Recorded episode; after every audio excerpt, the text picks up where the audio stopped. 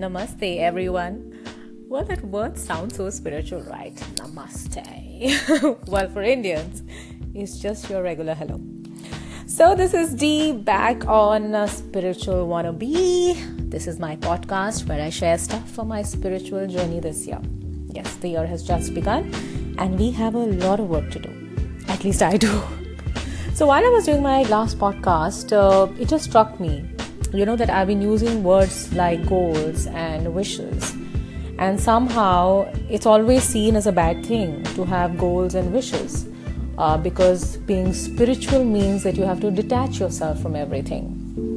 Well, I don't think so because I feel that uh, you come into this world uh, with duties, with responsibilities, at least I have them, and uh, I cannot ignore them for being spiritual you know it's a great luxury for people to leave everything and you know pursue their spiritual desires. But for me well i gotta do it right here.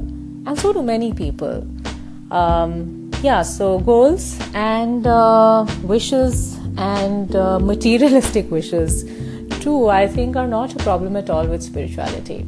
If you have a different opinion well hey you can follow me on twitter also and leave your comments. Please share like comment, tell people. It'll be great to find any kind of help here. Okay, then, till next time, stay tuned and stay spiritual.